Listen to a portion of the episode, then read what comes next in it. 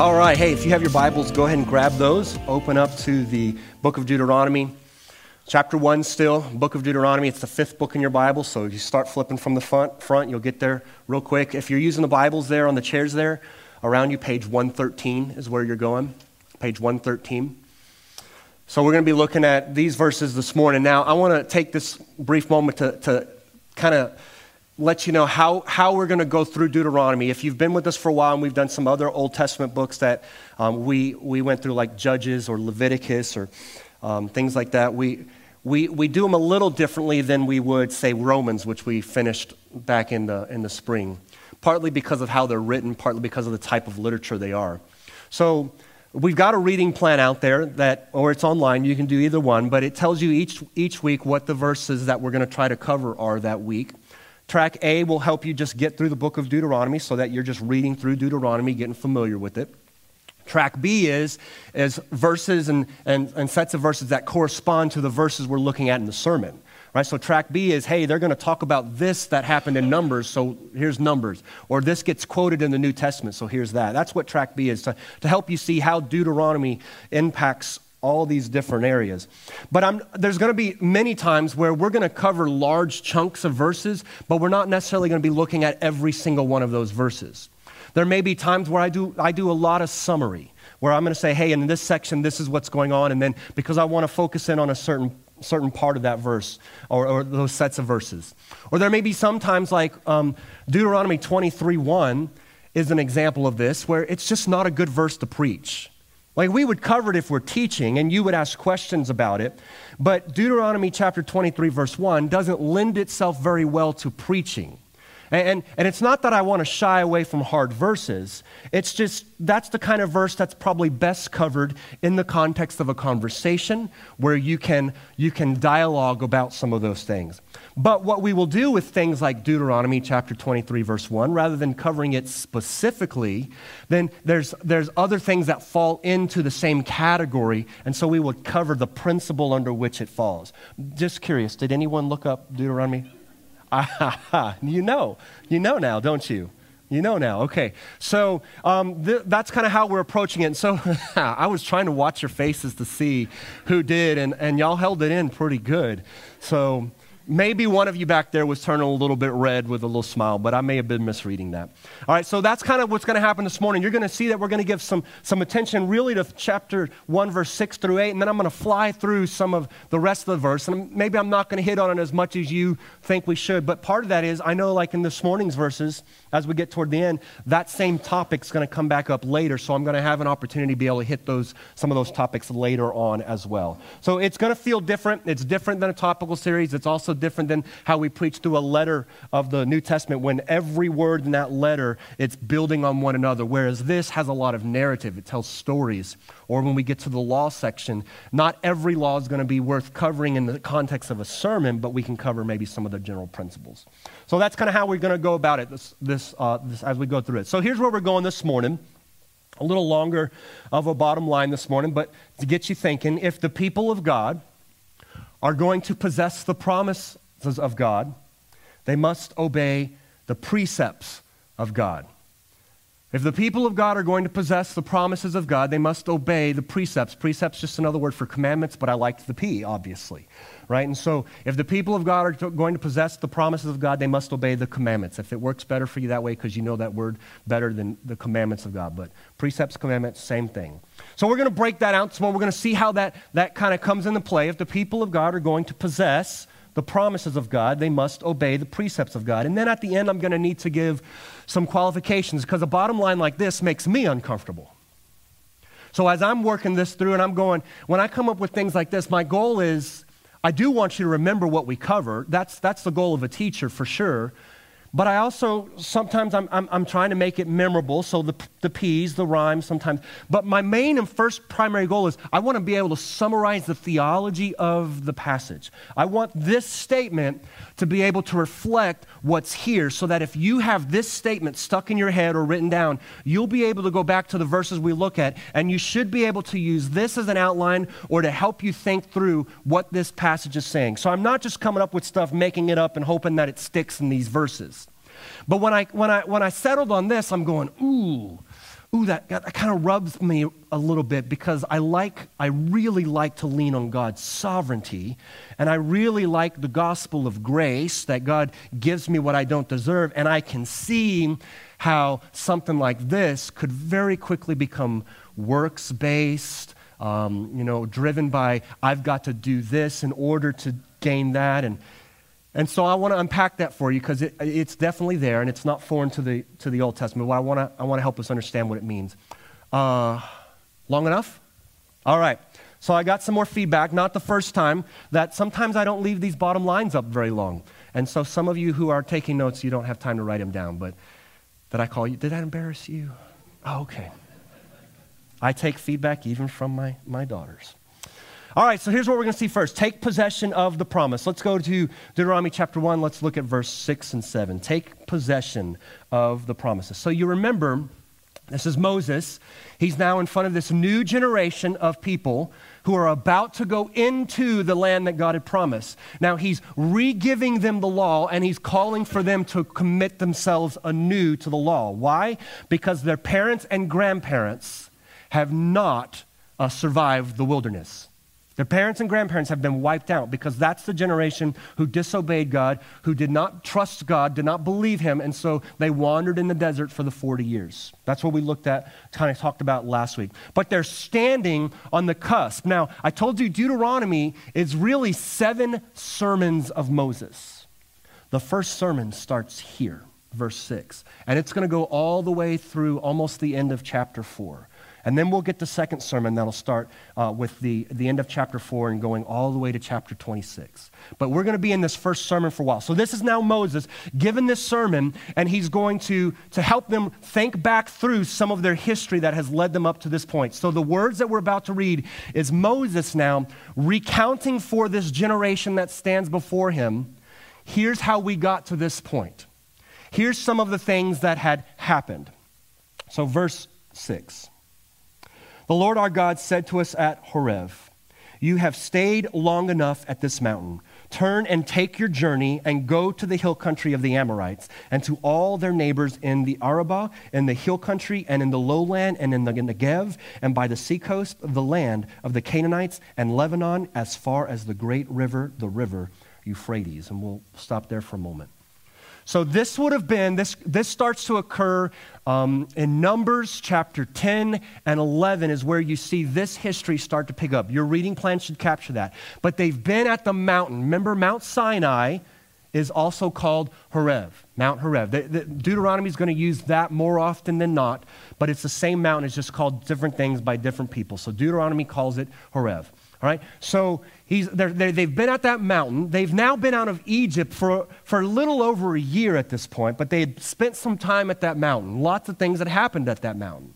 At that mountain is where God had met with Moses and they had received the law, this new covenant called the, the covenant of Moses. That's what we call it, right? But this was given to the people of Israel to help them understand who is this God that has just delivered us from Egypt? How do we live in the context of his presence? How do we live in the context of his grace, giving us what we don't deserve? How do we live in the context of the redemption that we've just experienced? And so that's, that's some of the stuff that took place at that mountain. But after a time, God says to Moses, It's time for you to move on. So he tells them, he commands them actually. This is not a suggestion, it's not a request, it's a command. You go and you take, you turn and take your journey. And he says, Go to the hill country of the Amorites. All right, let's pull up a map. It's a little small, but I, I think it'll, it'll accomplish the purposes this morning. What you're looking at here is the, the, the place of Israel. This is an Old Testament biblical map, right? So that the body of water there at the top left, that's the Mediterranean Sea. The body of water that you, you see kind of right there in the middle, that's the Dead Sea, right? And then that little pond looking thing, if you go straight up from the, the Dead Sea, that's the Sea of Galilee. So this is stuff where Jesus oftentimes would have things happen, right? So that's kind of where we are, right? We, we talked last week, the, the people of Israel are just kind of sitting right across from Jericho, right here above the Dead Sea, just, just right there, as Moses is given the story. But he's talking about a time when the people were down here. And they were right on the cusp of going into the land. And he talks about the hill country of the Amorites. That's right here. That would have been a mountainous region. He says, and to their neighbors in the Arabah, that would just be right here to the right. That would just kind of be a dry region right there. He talks about the Negev, which would kind of be a desert, a southern desert region. It's right there, right? So he's, he's, he's talking to people who, at the time, they're right here, and he's telling them, go into the land. Go in into the hill country of the Amorites. And we'll get into the story of the spies more as Moses recounts that. But, but that's kind of where we're at right here. Now, you, you see hill country of the Amorites? That's significant. This is back in Genesis chapter 15. Now, Genesis chapter 12 is when we get introduced to a guy named Abraham. He's called Abram first, and then his name gets changed to Abraham.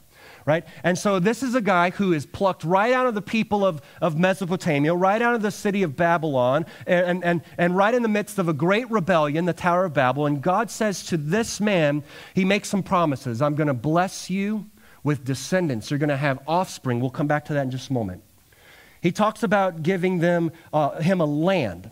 All right? And chapter 12, verse 1 through 3, he says, I'm going to give you land, and then he's going to define that land. We're going to talk about land here in just a moment as well.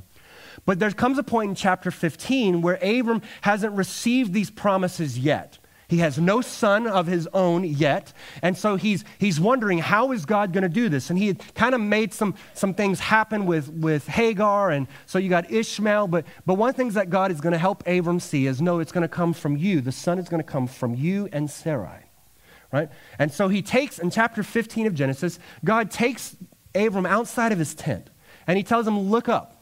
Look at the stars and count them if you even can, right? And that's that, that promise that he's given him, right? Well, we're going to come back to that one in just a moment, too. But at the end of that conversation, what, what God does with Abram as he makes his covenant is he puts Abram into a deep sleep where he's still able to see visions and so he gives Abram this vision. And in this vision, there's, there's these animals that have been cut because in order to start a covenant, you had to cut the covenant, right? Which means you spilled blood. You cut an animal, you sacrificed an animal, and that means the covenant was cut. That was the beginning of the covenant.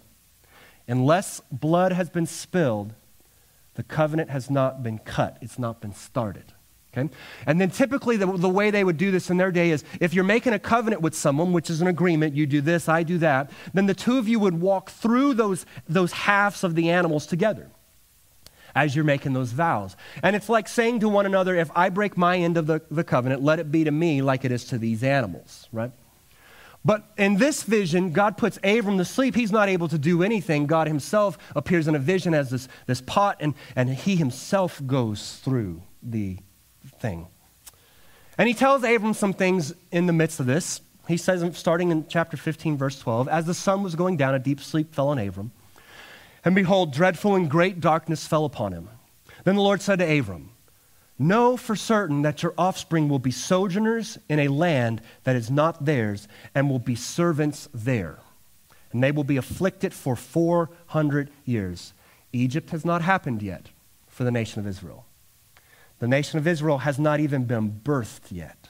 This is God telling Abram there's going to come a people from you. Those people are going to be afflicted for 400 years in a country that's not their own. Verse 14, but I will bring judgment on the nation that they serve, Egypt, and afterward they shall come out with great possessions. If you read the account of the Exodus, you will find that one of the things that they did on their way out was they collected from some of the people gold earrings, necklaces, all kinds of things that they would then later use to, to, to build the ark, uh, the ark and the, the different pieces of furniture for the tabernacle. Verse 15, as for you, you shall go to your fathers in peace. You shall be buried at a good old age. And look at verse 16. And they, who, your people, the nation that comes from you, and they shall come back here in the fourth generation, for the iniquity of the Amorites is not yet complete. So now, back in, in Deuteronomy, what God is telling them when they're at this land uh, the mountain is now go into the country of the Amorites. It's time. But what God had told Abram all those years back, centuries before, was they're going to come back in the fourth generation because the iniquity, which is a specific Hebrew word for uh, uh an aspect of sin, right? The iniquity of the Amorites is not complete yet. In other words, God's going to let that build and build and build, and then there's going to come a point where, in God's eyes, it's complete, and then it will be time for the people to take possession of the land. That's what was happening when, when Moses is recounting this time that, that, that uh, we're talking about. So the iniquity of the Amorites. Now, let me, let me say this. So God's telling the people, go in and, and, and take this land. There's already people living in the land. This ties into modern day stuff. There's already people living in the land. So the argument today is that some of the people who might find their, their, their heritage traced back to Amorites, Hittites, you know, Jebusites, the people that were there, Canaanites, they all ultimately get, they all get driven north into the area of Syria and Lebanon, which even today is still north of the, the place of Israel, right? So there's still, and then there's still some people there. The, the, they would call themselves, or sometimes some of us call them the Palestinian people, right? And they, they trace their lineage back to some of those other people, and so they feel like they have a right to the land. And the debate is this do they have a right to the land, and did the people of Israel come and steal the land from them? That's, that's the political debate. It's more than a political debate, but that's, that's how it oftentimes gets phrased, and there's infighting. But here's where that all kind of get started. Here's what we have to remember the people are, of Israel are not being sent into the land to steal what's not theirs. The earth is the Lord's and everything in it. Psalm 24 1. God has told Abram, he's the creator of all things, so the, the, the land, the earth, belongs to God. God has told Abram in that, that vision that we just saw back in Genesis 15, and even before that, when he led them to this land, I'm going to give you this land. We'll talk land in a moment. But this is God, the one who is the creator of all things, who possesses all things, who owns all things, who is saying to a particular group of people, I'm giving this to you.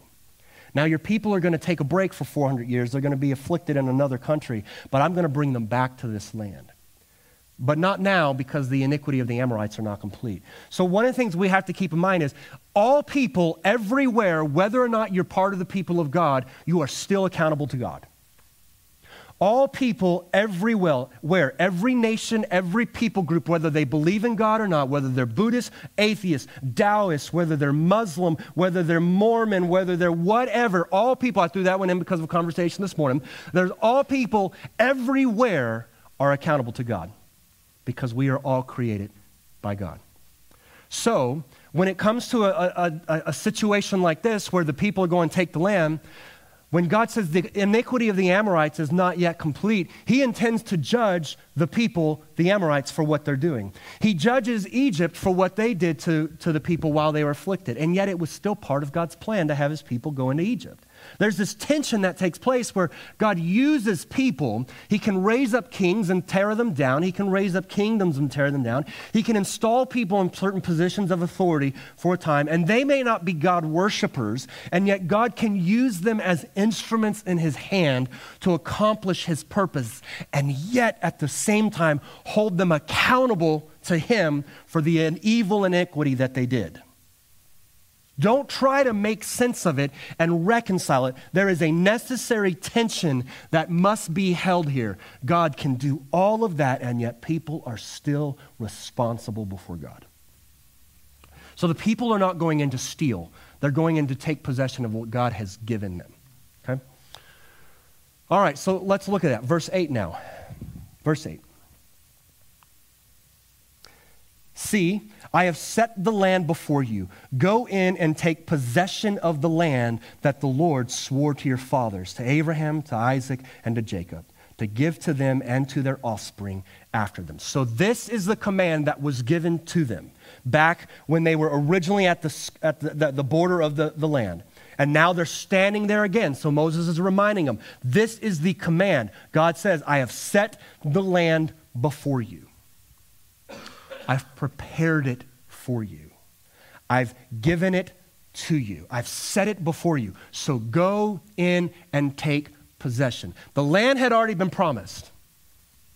Abram had received the promise. There's this, this, this area that I'm going to give to you. The, the land had been promised, but it had not yet been possessed by the people who had been promised to. And now, several hundred years later, God is commanding them now go in and take possession of the land that has been previously promised to you. So, what I'm getting at here, and I hope you're starting to see, is sometimes God is going to promise things, but you don't necessarily come into possession of those promises at the moment He promises it. Don't miss the fact that God says, I have set the land before you. Go and take possession of it. They're going to take possession of something that God has set before them. If they try to go and take possession of this land before God had set it before them, they would not be victorious. They would not possess what God was giving them. In fact, we're going to see that in a, in, a, in a few sections later as God recounts that. That happened. But sometimes God makes his promise and that promise doesn't come into the possession of the person who's receiving the promise until later. And at some point in that future, God is going to command that person or the people take possession of what I've promised you. I've said it before you, but not a moment before. And I want to just pause for a moment and throw this out there. Perhaps some of us are chasing things, trying to take possession of something, trying to claim that God is giving this to me or God wants me to have this, and yet He's not promised it to us. And so we're trying to take possession of something that He is not setting before us. And it's frustrating to us. And we're not being able to get it. Or even though we get it, we're not satisfied as we thought we would be. Perhaps that's because it's not God setting that before you. Or if He is, He's, he's not commanded you to go and take possession of it yet. I'm being real nebulous because I, I'm just going to trust that the Spirit's going to apply that to you if it needs to be applied. And we'll come back to that. All right, so go in and take possession of the land that the Lord swore to your fathers. Okay, so the promise was given to Abraham, passed on to Isaac, passed on to Jacob. All right, let's talk about land. Um, land gets real political. We're going to stay out of the politics for a moment and just talk about where does this idea of land come from. Oftentimes we think that, me too, but we, we think that the land just shows up with Abraham. It does not show up with Abraham. The land with Abraham gets limited. But what I want you to see is as we consider the context of, of where history is, is playing out in biblical history, as we consider the covenants, the covenant made with Adam in the garden, which included things like this Genesis 1:28 God blessed them and God said to them be fruitful and multiply and fill the earth and subdue it and have dominion over the fish of the sea and over the birds of the heavens and over every living thing that moves on the earth.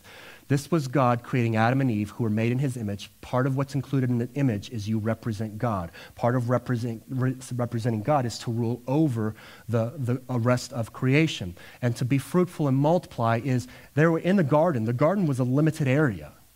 But God gave the command to be fruitful and multiply and fill the earth. The Hebrew word behind earth is eretz, sometimes also translated land. Be fruitful, multiply, fill the earth. The goal, the intent of God was not that Adam and Eve stayed in the garden, but that Adam and Eve would be in the garden, and from the garden, they would then multiply and fill the earth because the earth is the Lord's and everything in it. God does not just possess one limited area of land, He possesses all of it.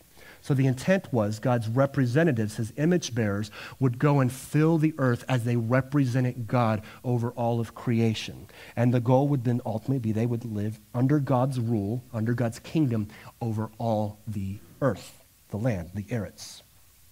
So there's land involved in the covenant with, Ab- uh, with Adam and Eve.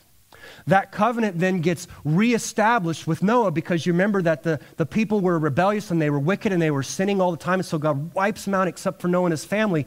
Noah gets off the ark and God reestablishes that covenant and he gives them the same command as he gives to Adam and Eve. There's just a few differences in the covenant because now, whereas this covenant was given before sin to Adam and Eve, before sin entered into the physical creation, now God's reestablishing the covenant with Noah in a world that's been impacted by sin. So he does say, though, and he blessed Noah and his sons, and he said to them, Be fruitful, multiply, and fill the earth. Same Hebrew word, eretz, sometimes also translated land. Right? So the command for Noah's sons is hey, you are to not stay here, you are to multiply and fill the earth. But they didn't do that, and we know that because the Tower of Babel chapter, Genesis chapter 11, all these people were congregating together in one place, trying to build a name and a place for themselves. So they're still not doing what God intended them to do, which was to be fruitful and multiply and fill all the earth. So the idea of land is, is there already. What happens when we get to Genesis 12 with Abraham is that the land now gets limited, it gets borders. Right? Sometimes those borders um, are, hard to nail down based on what was said in the scripture, based on where it is today, but there's clearly some borders given. The idea is not simply that God is no longer going to expect that his people fill the earth or, or, uh, or have his kingdom only operate in one section of land. The idea is, just like the garden was a microcosm, it was a small picture of the larger story. Here is what life is like in the garden. We live in the presence of God. We are provided for and protected by God. We're going to be fruitful and multiply and fill the earth. And the, the goal would be that all of the earth comes under the kingdom and authority of God. Okay, but sin keeps from that happening. So now God is doing something that He does often, where He's going to use something that's smaller in nature but represents the bigger story. The land that He now limits to Abraham and says, These are your boundaries, are meant to be a microcosm in which a particular group of people, the people of Israel, who are directly ruled by God at this point, so they're under a theocracy Okay, we don't have that today. He's under a theocracy, and they're going to be living in this land in relationship with God, and the goal is that these people are to be a light to the rest of the nations.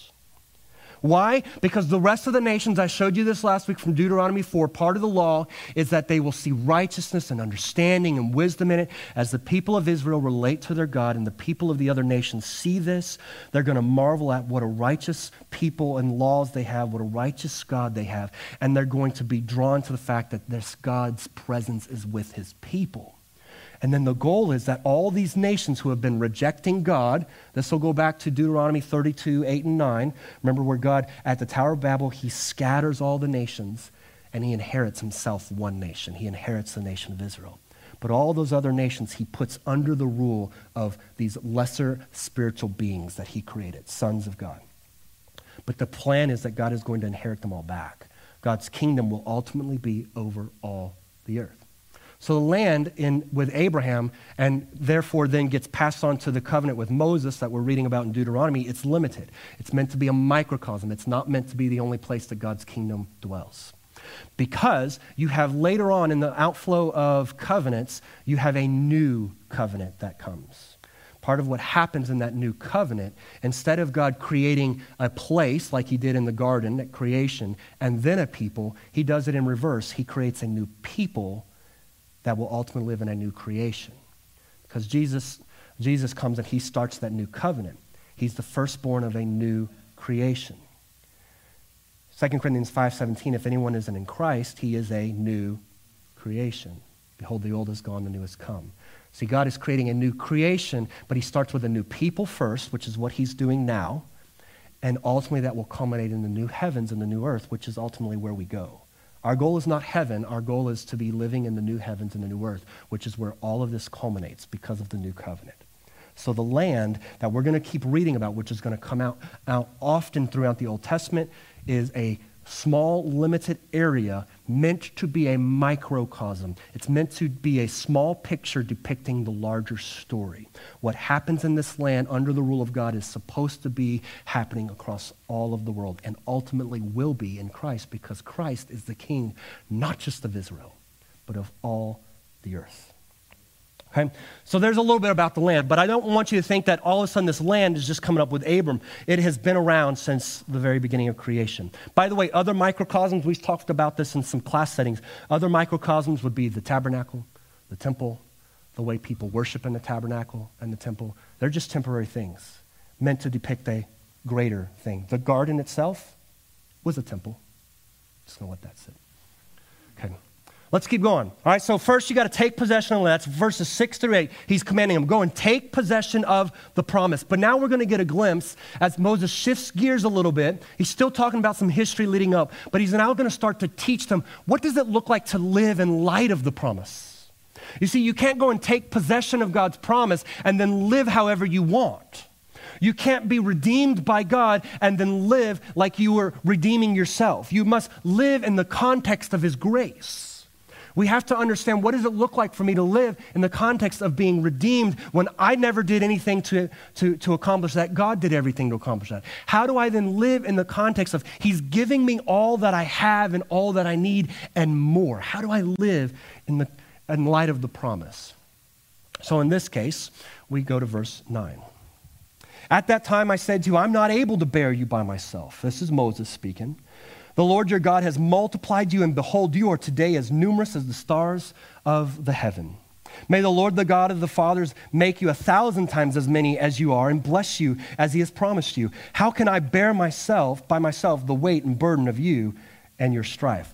So we've got something here where, where Moses is realizing these people have grown right? And so you can read this. There's two accounts of this. Um, this is likely coming from Numbers 11, given the history, but there's something similar in Exodus 18 with Jethro, his father in law, gives him some advice. Right, but this seems to be more tied to the history that's happening in Numbers chapter 11. But he says, You're too numerous. I, I can't continue to bear you. And he makes a statement in verse 10 The Lord your God has multiplied you, and behold, you are today as numerous as the stars of the heaven. And I just want to show you the promises made to Abram back in Genesis 12. I will make you a great nation, reiterated in chapter 15. And he brought him outside and said, Look toward the heaven and number the stars if you are able to number them. Then he said to him, So shall your offspring be. Moses is acknowledging God is faithful to his promises. God has brought to bear what he has promised to Abraham. You are already as numerous as the stars of the heaven. Therefore, I can't bear you on my own. And then he, he pronounces this blessing, and may the, the Lord God of your fathers make you a thousand times as many. So it's not so much the number that, that he's bothered by, it's this How can I bear by myself the weight and burden of your strife? It's the people. It's not so much the number, it's the people who have strife among them. And so here's what Moses does choose, uh, choose for your, your tribes wise, understanding, and experienced men, and I will appoint them as your heads. And you answered me, The thing that you have spoken to us is good for us to do. That's going to be important when we look at next week. They agree to what Moses was doing, they agree it's good for you to designate people to, to help lead the, the tribes. So I took, verse 15, the heads of your tribes, wise and experienced men, and I set them as heads over you commanders of thousands, commanders of hundreds, commanders of fifties, commanders of tens, and officers throughout your tribes. Verse 16, and I charged your judges. So pause for a moment. He, he's setting up two groups, and there may be some overlap between them. He's setting up those who are military commanders. That's what we just read about commanders of hundreds, tens, fifties, things like that. But then he shifts to judges. Now, your mind's going to likely immediately go to civil judges. And there's certainly an aspect of that, but I want to remind you of the book of Judges. The book of Judges, the judge is a redeemer. The judge is oftentimes in the book of Judges a military commander. Think Samson, think um, Gideon, right? For, for two well known judges. They, they may have some role in deciding some things among the people, but in the book of Judges, God raises up a judge to deliver the people from those others who were oppressing them. So it could be there's overlap. The judges that he's mentioning here in verse 16 could also be some of the commanders. They could be two separate groups, they could overlap. But he's going to speak specifically now about civil judging. I charged your judges at that time hear the cases between your brothers and judge righteously between a man and his brother or the alien who is with him. Okay, pause. So he's charging, he's giving some commands, some instructions. You're to judge righteously. Righteously is based on the righteous character of God. How do I know what righteousness is? Well, it's a good thing that God had already given his law before Moses installed judges and then instructed them to judge righteously. Why? How do they know what's righteous? The law. How do they know what it looks like to judge righteously? They need to know who their God is. How do they know who their God is and what he's like? The law. Because in the law, the character of God, the righteous character of God, is revealed. So you want to know how do I decide in this situation? Well, what is God's character? What does He say? The law is their guide. So He's instructing them you are to judge righteously between a man and his brother or the alien. The alien would have been someone who's not a Jewish person, but is either living among the Jews or they're traveling through. And they're to get the same righteous standards. That's a big deal in this day. I mean, in this day, it's in our day too, but it's a big deal in this day. That people who were not part of your nation, part of your people group, would get the same righteous standard, the same treatment. God is concerned as his people are living in the land, he is concerned for those who are traveling through, who are widows and orphans, who are oppressed. We'll have plenty of time to get into that later. But he says, You're to judge righteously between a man and his brother or the alien who's with him. Verse 17, you shall not be partial in judgment. So, no favoritism. Um, there are some organizations where, if you're part of this organization and you appear before a judge, you flash a certain signal. If the judge is part of the same organization, then the judge must rule in your favor regardless of the circumstances. That would be partial judgment. Or, you know, there are some situations where a judge might rule in the favor of someone who's wealthier because they know that's going to benefit them later. Or someone who has political power because they know that's going to benefit them later. And Moses' instruction is no, you judge with no partial, partiality. You, do not, you are not partial in your judging. Everyone gets righteous judgment, regardless of who they are, what they do, what power or position they hold.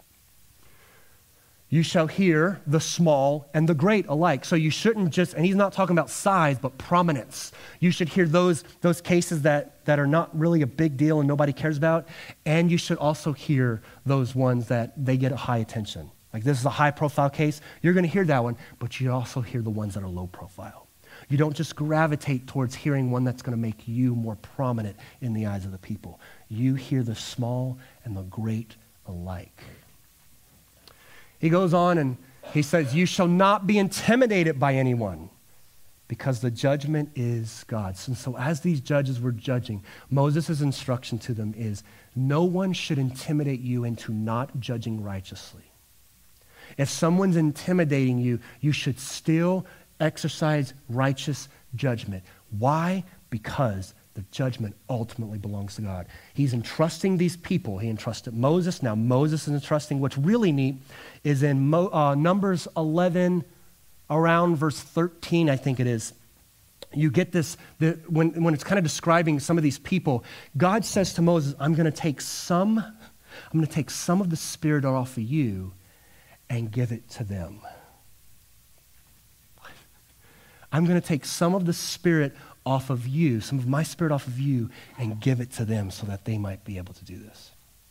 That's not necessarily how it works in the New Testament, but that's how it was working in that day. The, the Spirit of God would come upon a person in a way that would empower them to carry out the, the, the command and the, the authority of God. And God says, I'm going to take it off of you and put on them. Point being this they are being entrusted by God ultimately to exercise judgment. The judgment ultimately belongs to God. If they're judging righteously, according to God's standard, then the judgment is God's. And so if someone's intimidating them into not judging righteously, they need to remember this is God's judgment. This is what I'm bringing forth. In other words, He's ultimately responsible for it. He's ultimately the one who's going to carry this out. And if I don't give God's judgment, then that's going to be some problem for the judge as well. And the case that is too hard for you, you shall bring to me, and I will hear it. And I commanded you at that time all the things that you should do. That was just a little small snippet there. We're going to get into judging more, what it, what it looks like to judge righteously and what those righteous standards are. That comes much later uh, through Deuteronomy. But he's reminding them this is what, what happened. This is what I commanded you. Go and take possession of the promise. Here's how you live in light of the promise. Right? So here's, here's where we started this, this morning. If the people of God are going to possess the promises of God, they must obey the precepts of God. So here the people of Israel are standing, as Moses recounts their history, standing at the land entrance of the land. And he commands them. It's not a suggestion, it's not a request. He commands them go and take possession of the land. I've set it before you. As we're going to see next week, they don't ultimately do that the first round. right? And it has consequences. But if the people of God are going to take possession of the promises of God, they must obey the precepts, the commands of God, which is why Moses now is going to go through and recount this law for this new generation. Now, I said I needed to qualify some of this because you could be tempted to walk away and say, well, well, one, you might just make up promises that you think God has promised you when He's never actually promised you. So, you, so we've got to deal with that. But you might look at this and go, so I have to do something in order to gain what God is giving. And so you might equate that to salvation, for instance. You say, see, therefore, I should earn my salvation. I have to go take possession of my salvation.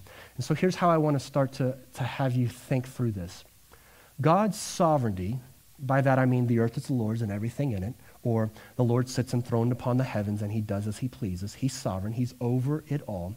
God's sovereignty, he raises kingdoms and he tears them down. Right? God's sovereignty works in such a way where sometimes there's things that are just going to happen regardless, right? Sometimes there's things that are just going to come to pass regardless. He is, he is going to bring them to pass. But then there are other things in God, in His sovereignty, where it seems to be he, he promises it, but then he still calls his people to obey in order to receive the promise. Not because their obedience earns it, but that's how they operate in faith to receive what God has given. So, for instance, I'm going to give you three sets of verses in the New Testament. I don't have them up here. I'm thinking of like Philippians chapter 1, where Paul says, I'm confident that he who began a good work in you will bring it to completion in the day of Christ Jesus. And of course, he's talking about the redemption that God has started in people that he's going to ultimately bring to completion, which means our bodies are fully redeemed as well. He says, I'm confident that he who began it is going to bring it to completion. I hear God's sovereignty in that, that what, what God has started, he will bring it to pass, right?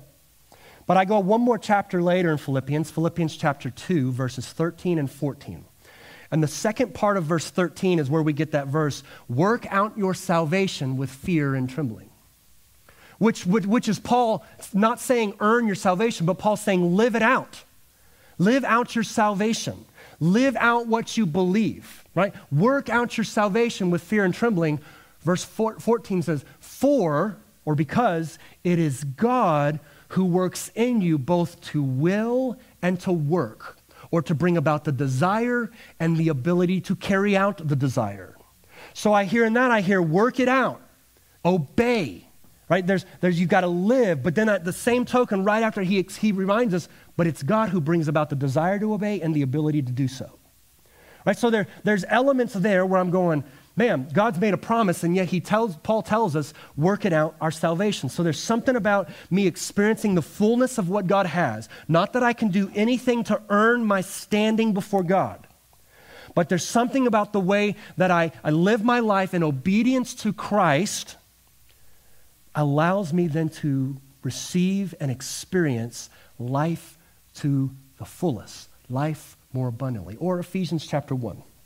Ephesians chapter 1, verse 3 Blessed be the God and Father of our Lord Jesus Christ, who has blessed us, who has blessed us with every spiritual blessing in the heavenly places in Christ Jesus. And then he'll go and he'll list those things.